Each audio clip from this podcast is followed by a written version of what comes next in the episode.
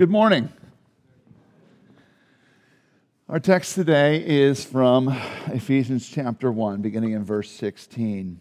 I'll just jump right in. It's, it's a bit dense, and I'm just going to warn you. This is one of the problems with this, this, uh, this opening part of Ephesians is the syntax, and, and it's actually in the Greek one sentence, all the way from, I think, verse 3 down, uh, down, to, down to 23.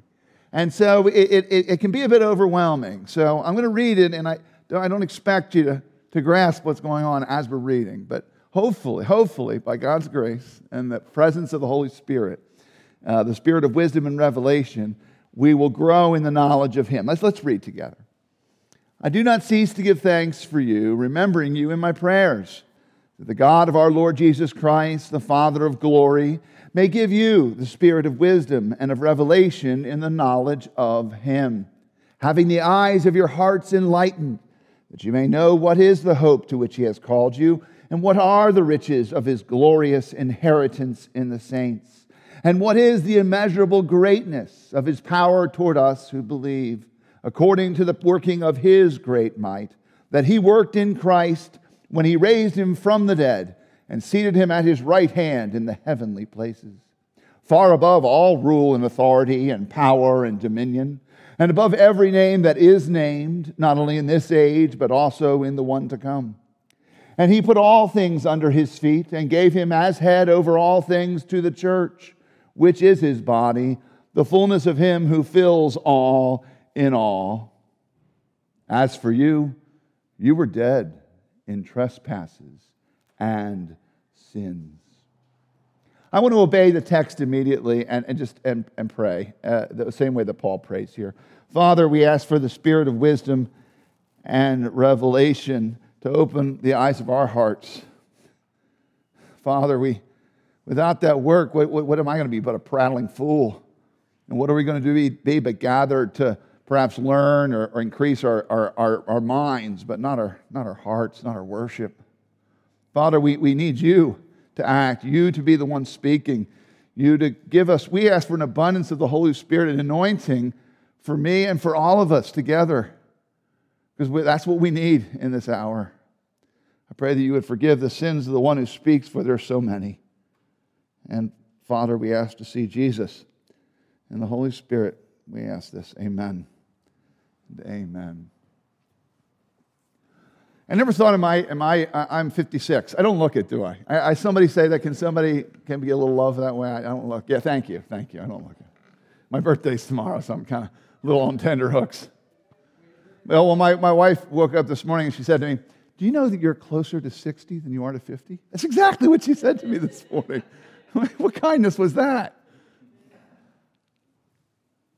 I never thought in my life that I would see a return of the imminent threat of nuclear annihilation. I just didn't think, and for somehow, I, am old enough to remember what it was like with the Soviet and the Cold War and all those things. And I just never thought that in my lifetime, or I didn't even see it coming just this last month. You know, I just didn't see it coming.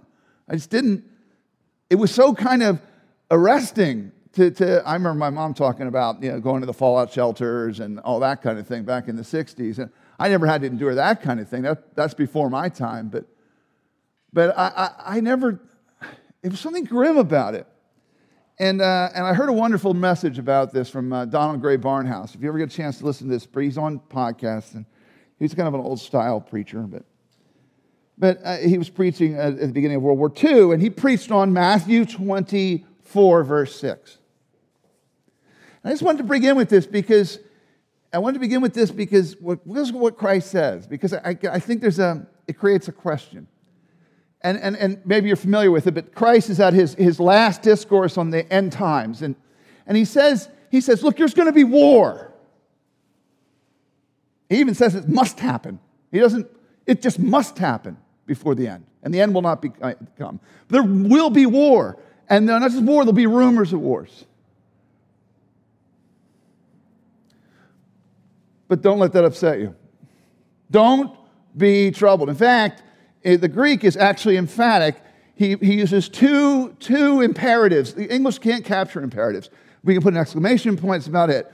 But there's two imperatives. See to it, it's like look to this, Look to this, it's, and it's the force of a command from him. Look to this, let not your hearts be frightened, troubled, alarmed.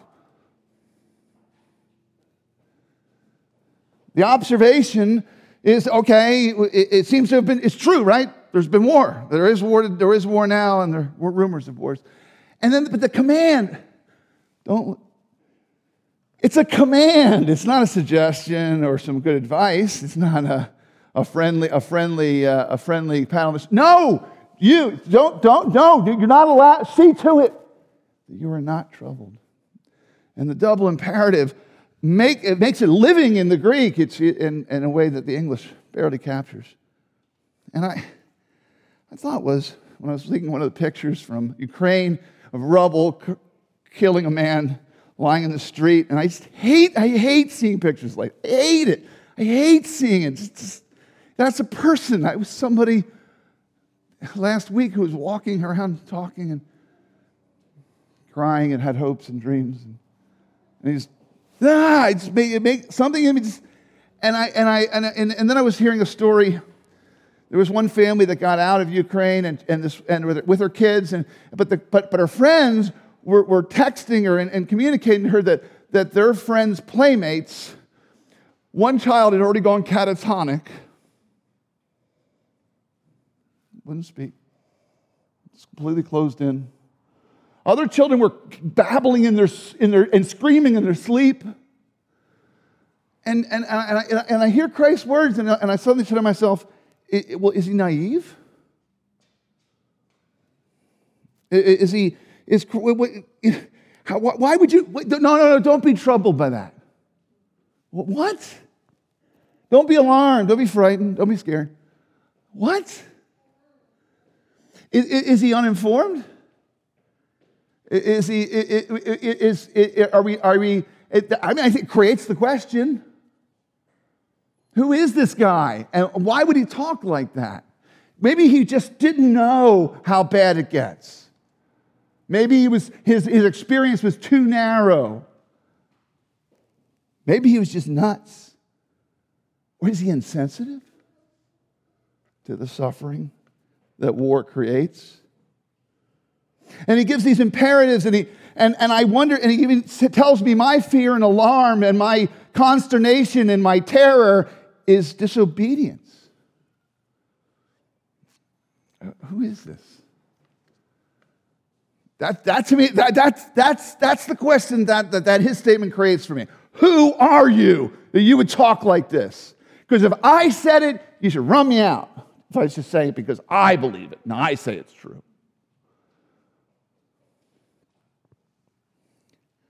I think our text is going to lead us to an answer where we will see in these words the absolute supremacy of Jesus. Like Jesus is bigger and greater than I have imagined him. And in that moment, which the questions arouse, I think there's an answer. And the answer is this is not a dusty carpenter roaming Palestine in a pre scientific age. This is the Lord of Lords and the King of Kings saying, This is my world. Do not be troubled. I am on the throne, however bad war gets. I, I began with our text by, by practicing what is, what, is, what, what is practiced by Paul here. I do not cease to give thanks for you, remembering you my prayers. The God of our Lord Jesus Christ, the Father of glory, may give you the spirit of wisdom and revelation. And I encourage you right now just to pray that for yourself while I'm talking. My words don't mean anything unless the spirit of wisdom and revelation delivers something greater than the timbre or sound of my voice. Does that make sense? Like, he has to speak here. And so, even as I'm speaking, let's do that in our hearts. Do it for one another eh, eh, so that, so that we have an answer to who is this guy an answer that makes sense. And one of the things that I want to begin with here now is we need the Holy Spirit. I'm, I'm, I'm, asking you to actually implement what I'm about to teach, but we need the Holy Spirit, the Spirit of wisdom and revelation, to perceive, to grasp, to grow, to imagine the absolute supremacy of Jesus. We, we need him to do that. Otherwise, that, that, that, it's just a fuzzy idea to us. It doesn't have any power for us. We need the Holy Spirit to do this in our hearts. Why? Why? Because we all are busy. We, we all make a mistake. And I've made the mistake too. Don't, don't get me wrong here. It's not, wanna, you know, my mom used to say, if you point one finger, three fingers are pointing back at you, you know.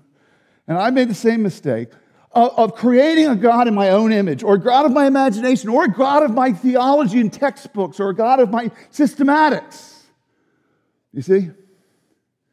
And a lot of times the gods that the God that we create, the God that we imagine, I don't know, I don't know, you know, look, uh, Hollywood does it for us. You know, if you're younger, it's Morgan Freeman.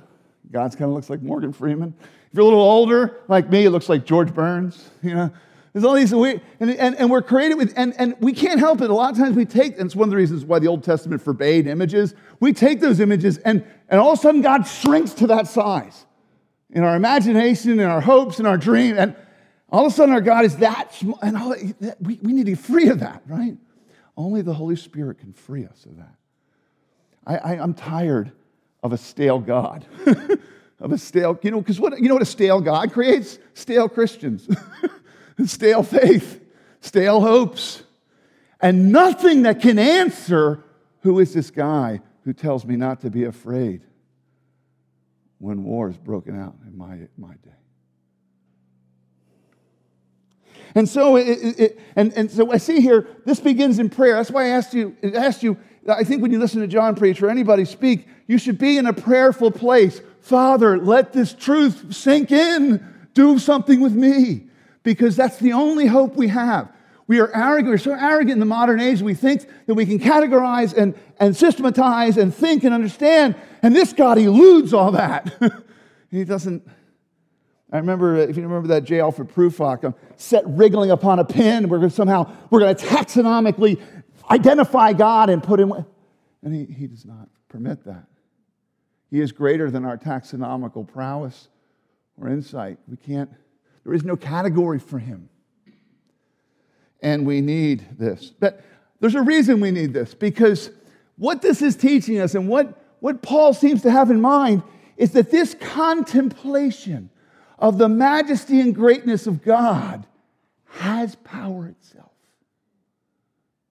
Power itself to bring healing and equipping and hope to our souls. It, it's a strange idea for us. It, it, it's like there's a, there's a power, there's a, there's, a, there's, a, there's a possibility in the contemplation, in the focus. Um, you know, there is a modern concept that what you focus on transforms you. We, we, think about this, you know, you know, visualization techniques. What you focus on is what you manifest in the world. What you focus on transforms you. Nothing that is nowhere more true than it is of Jesus when we contemplate his majesty so when I present to you or want to present to you and ask you to pray about the absolute supremacy of Christ becoming real to you, my hope is that that contemplation, that meditation, and that focus can have an equipping, healing, transforming power for you and for us. Anselm, uh, if you're familiar with Anselm, so great philosopher from the Middle Ages, and, and, and he, uh, he had, a, he had a uh, definition of God that he used. And he, he called him, it's kind of really abstract, kind of goes against everything I'm saying right now, but you'll see why. God is that being greater than which none can be conceived. I'll say it again. God is that being greater than which none can be conceived. And I, I, love that definition. It's used in what's called the ontological argument. And, but, but the reason I like that definition so much is it, get, it, creates a, a, it creates a rule for us about thinking about God. You, you all have a conception of God. Maybe you have a conception of His greatness, His wonder. We are singing holy, holy, holy. Maybe you have an image that comes up as you imagine that, with, uh, like uh, Isaiah did and when he saw, he saw the Lord Almighty in the temple. Now, whatever you conceive of God and His majesty, His eternity, His greatness, His power, I have a, there's a rule for this. He's greater than that. Just at the moment you think you've grasped him, he, he is yet greater than what you have conceived, because he is greater than that which can be conceived. And this rule for thinking about God is an invitation to, it, it begins to hint at why eternity is not boring. Why, why, why in, being in his presence, it has no idleness to it. You know, there's these magnificent beings, we sing holy, holy, holy, these, these angels, we, we, we, we're taking our cue from them. They're angels that Isaiah sees that are crying, holy, holy, holy is the Lord God Almighty. Well, well, well John in Revelation, 800 years later, no, 600 years later, uh, 600 years later, they're saying the same thing. they're still saying the same thing holy, holy, holy. Now, sometimes we think, well, didn't they get bored? If God is that being greater than which none can be conceived, they are coming to a conception and then correcting themselves. no, no, no, we haven't said it yet. We haven't grasped it yet. He's yet holier still. No, no, no. We, no, no, no. He's, and, and these are beings of not slaves, not slaves, are they? These are beings of tremendous power, intellect, and will choosing to be there in a contemplation that transforms them. Don't you want to enter into that? I want to enter into that. I don't think we can enter into it unless the Holy Spirit does something with us. The Spirit of wisdom and revelation does something with our hearts. But it gets better yet. So, as we, at the tremendous power of this contemplation, it's not, I, I know I've been a little bit abstract about it, but it has a content. This meditation, this contemplation and focus has a content, this absolute supremacy. Now, the, the, the, the syntax, as I told you, is a bit complicated, but he, he says, I, I praying that the Lord Jesus Christ, the Father of glory, may give you the spirit of wisdom in verse 17, and having the eyes of your, eyes, uh, of your heart enlightened in verse 18. And then he lists two things that you may know what is the hope to which he has called you. Number one, that's the first clause. Then there's a second clause that you know what are the riches of the glorious inheritance in the saints.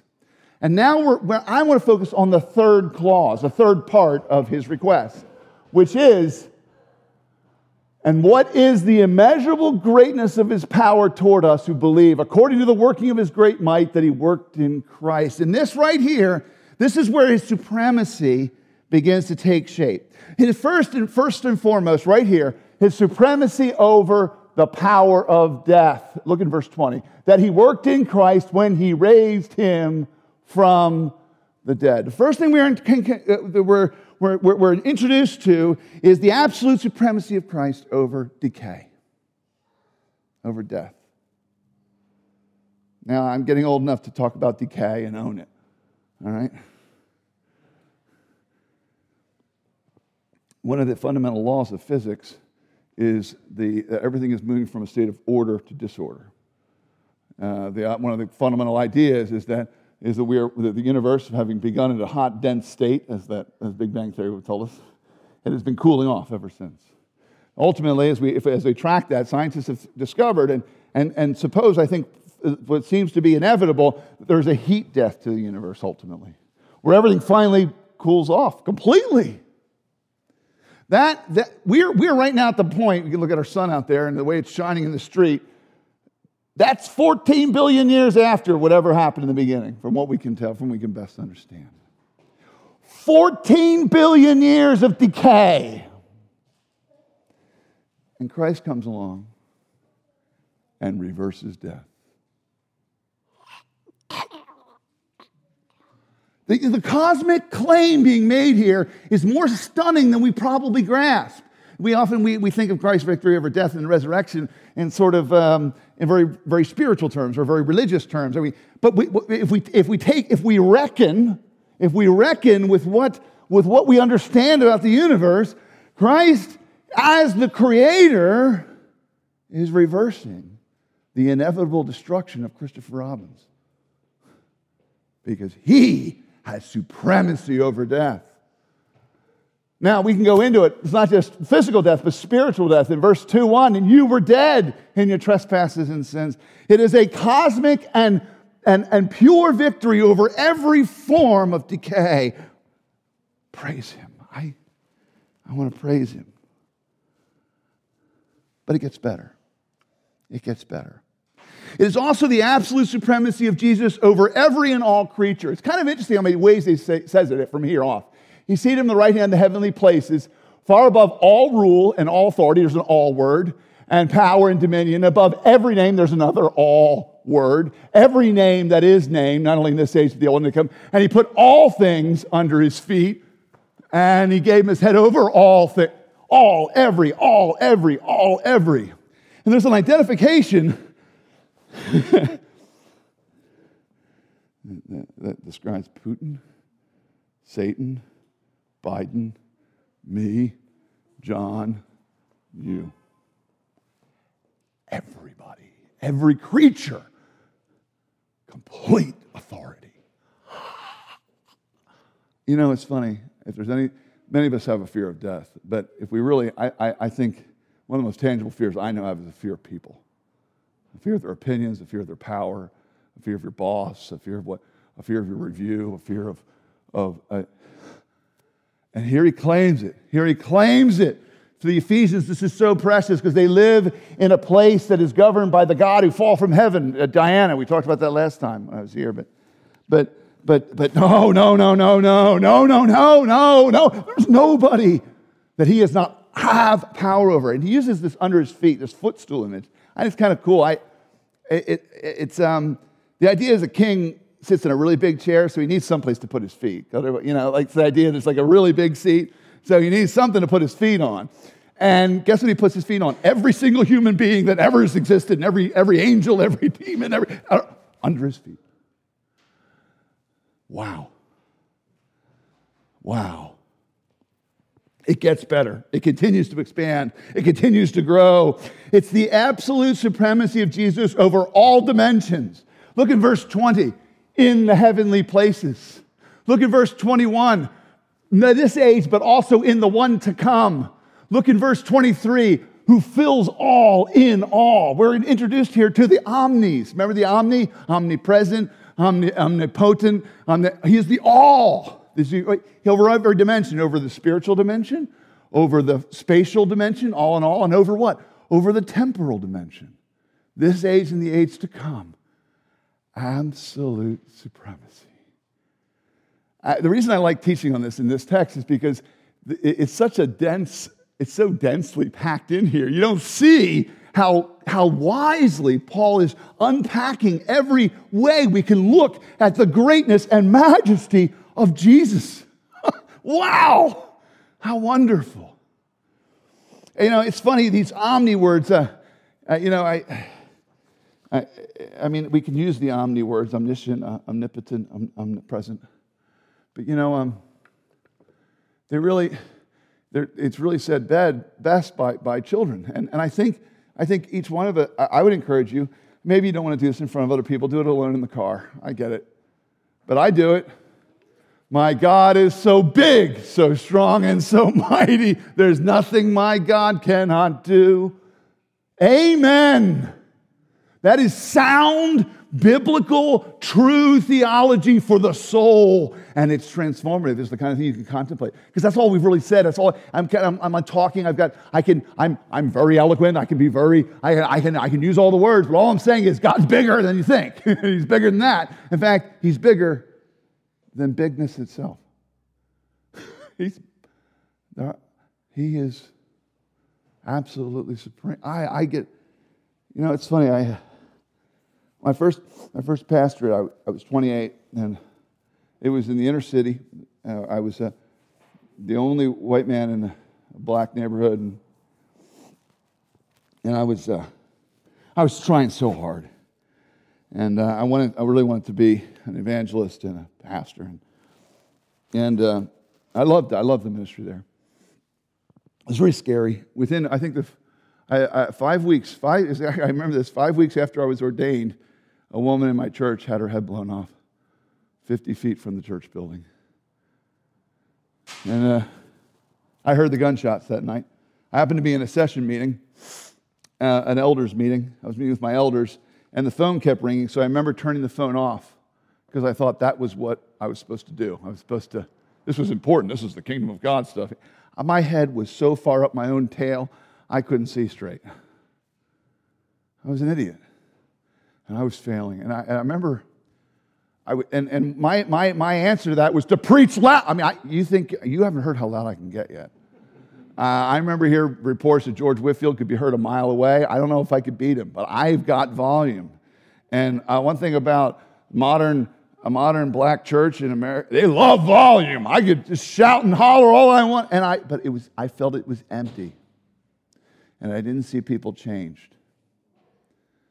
I got so, the crisis increased so dramatically at one point that I, I, stopped praying. I wouldn't pray unless I had to in a public setting in which it was required of me professionally. But privately, in any condition we were with my elders, I would not pray because I, every word out of my mouth sounded like BS to me. It sounded like crap. It sounded like I was just full of it all the time. And I hate, I could see the hypocrisy. I could see, I couldn't understand why this was so hard. John Calvin was my hero, and I knew John Calvin preached on the Gospels on Sunday mornings. And I thought maybe I should do that. I'd never heard of a Presbyterian. My, my, my tradition, preaching the Gospels is not common. But why did Calvin do it? And I remember asking my mentor about it. And he said, Don't do that. Don't, don't, don't, don't do it. Whatever you do, don't preach the Gospels. Because they're repetitive, often very mysterious, and culturally so different. You're, you it's not good. It's just very hard to preach through. That kind of intimidated me, so I picked the shortest one. I picked Mark. I figured, well, I, but I just didn't think he was right. I mean, it was the Holy Spirit. This is what happened. This is why I want to give glory to God for. Because the spirit of wisdom and revelation began to open my heart, eyes and my heart. When I began to preach every week about Jesus, Jesus, I mean, full control over lepers and every, and I realized I had never grasped how mighty he was. I'd never really seen. All of a sudden, and maybe you're experiencing this in Luke, all of a sudden it felt like like I was like a mighty God had walked into my consciousness, in my heart, in my life, and my preaching, and I was in love with him again. I was in love with him again. I just wanted to know more. I wanted to speak about him again and again. And all of a sudden, it, it was greater than I, I had. I had limited God so deeply in my heart. He had shrunk so small. And ministry was all about me trying harder. And I, I, I couldn't see how conceited I was. I couldn't see it. I couldn't have it. And I, I, I was poor people. I feel so bad for them when I think back about it. But what had happened there? Let's take a look here. I want you to see this. Let's return to our original question. How can Jesus command us not to be alarmed or afraid? Because this is who he is. How can he command it? How can he command it and make it a command? Because this is who he is. Get, get him greater in your imagination. Imagination is simply faith with wings, flying. Imagine he is greater than you thought he was. Imagine him high and exalted. Imagine him lifted up. And take the tools of your mind and heart and expand them. And I think there's so much here for us. The power of this contemplation is transformative for us and can be. And you know what happened to me? This is, I want you to look at this. This is what's, this, all right, so I'm asking you know, the power of this contemplation. This is going someplace where I think contemplation ends in a sense, but where contemplation fails us.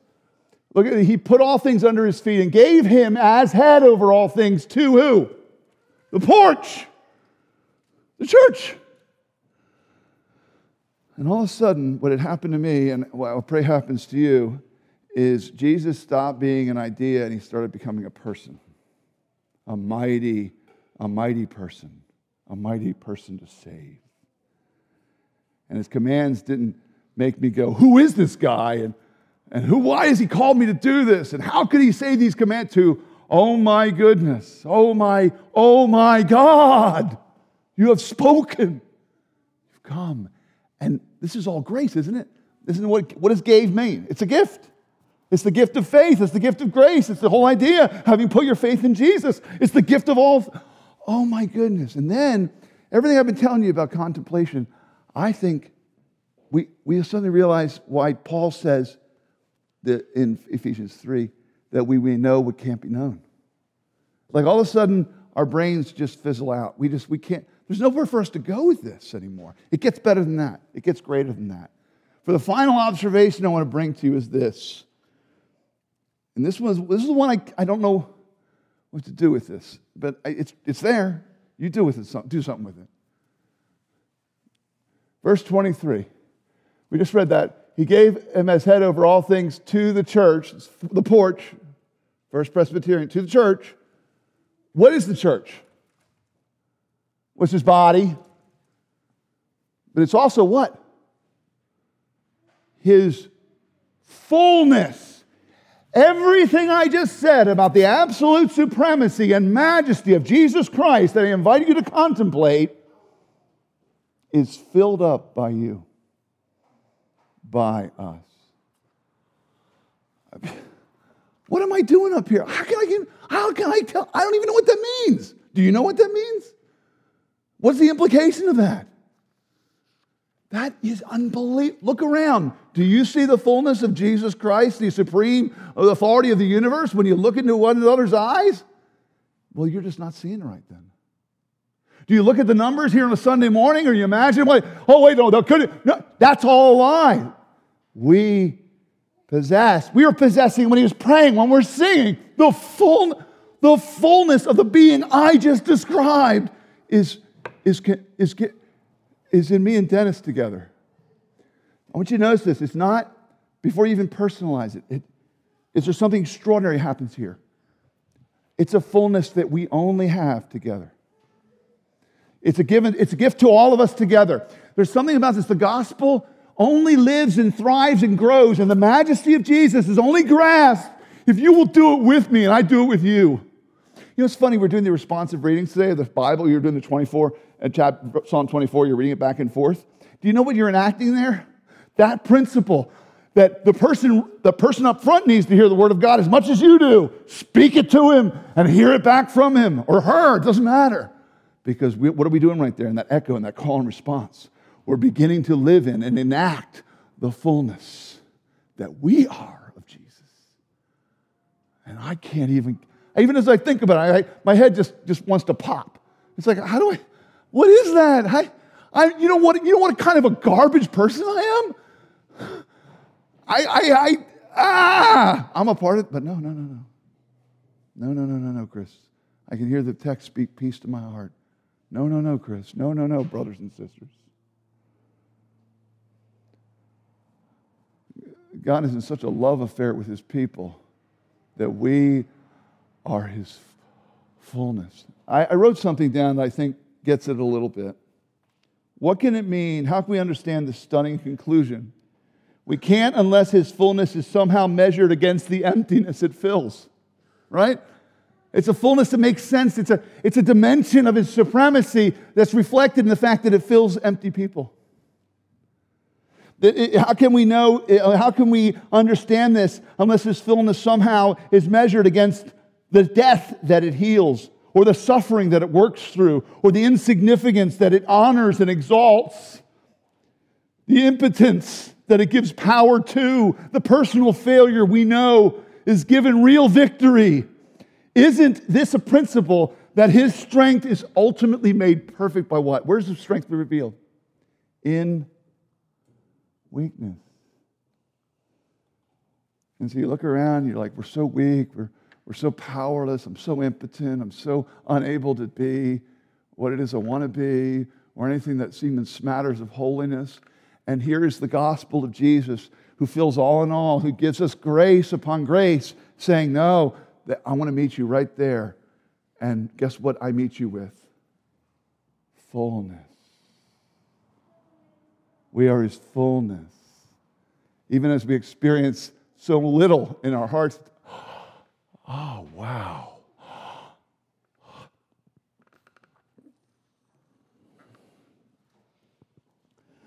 And what I, I want to end with this is this is this right here it's, it's 1, 2, 3, 4, 5, 6, 7, 8, 9, 10. Fullness.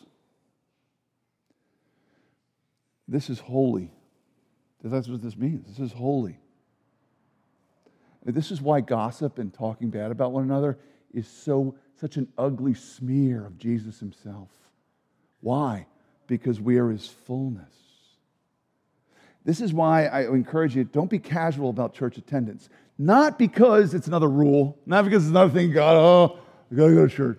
Uh, you, you think I don't think that way? I'm the preacher and I feel that way sometimes. But, but no, no, no, no, no, no, no. Don't, don't allow your flesh or this world or our enemy to deceive you. You are, this is a holy moment. This is a holy, holy place you're in. And a holy God has decided this is my fullness right here. We can't afford to despise that, can we? You know, I, I, I am terrible at planning. I was raised by hippies. I really, I was raised by wolves. I, I was raised out in the woods. I have no, I have no ability. Self discipline is one of the hardest things. I have, uh, you wouldn't want to work with me, trust me. I just, I can't complete a plan to save my life. But you know I've noticed? I always plug in my phone the night before.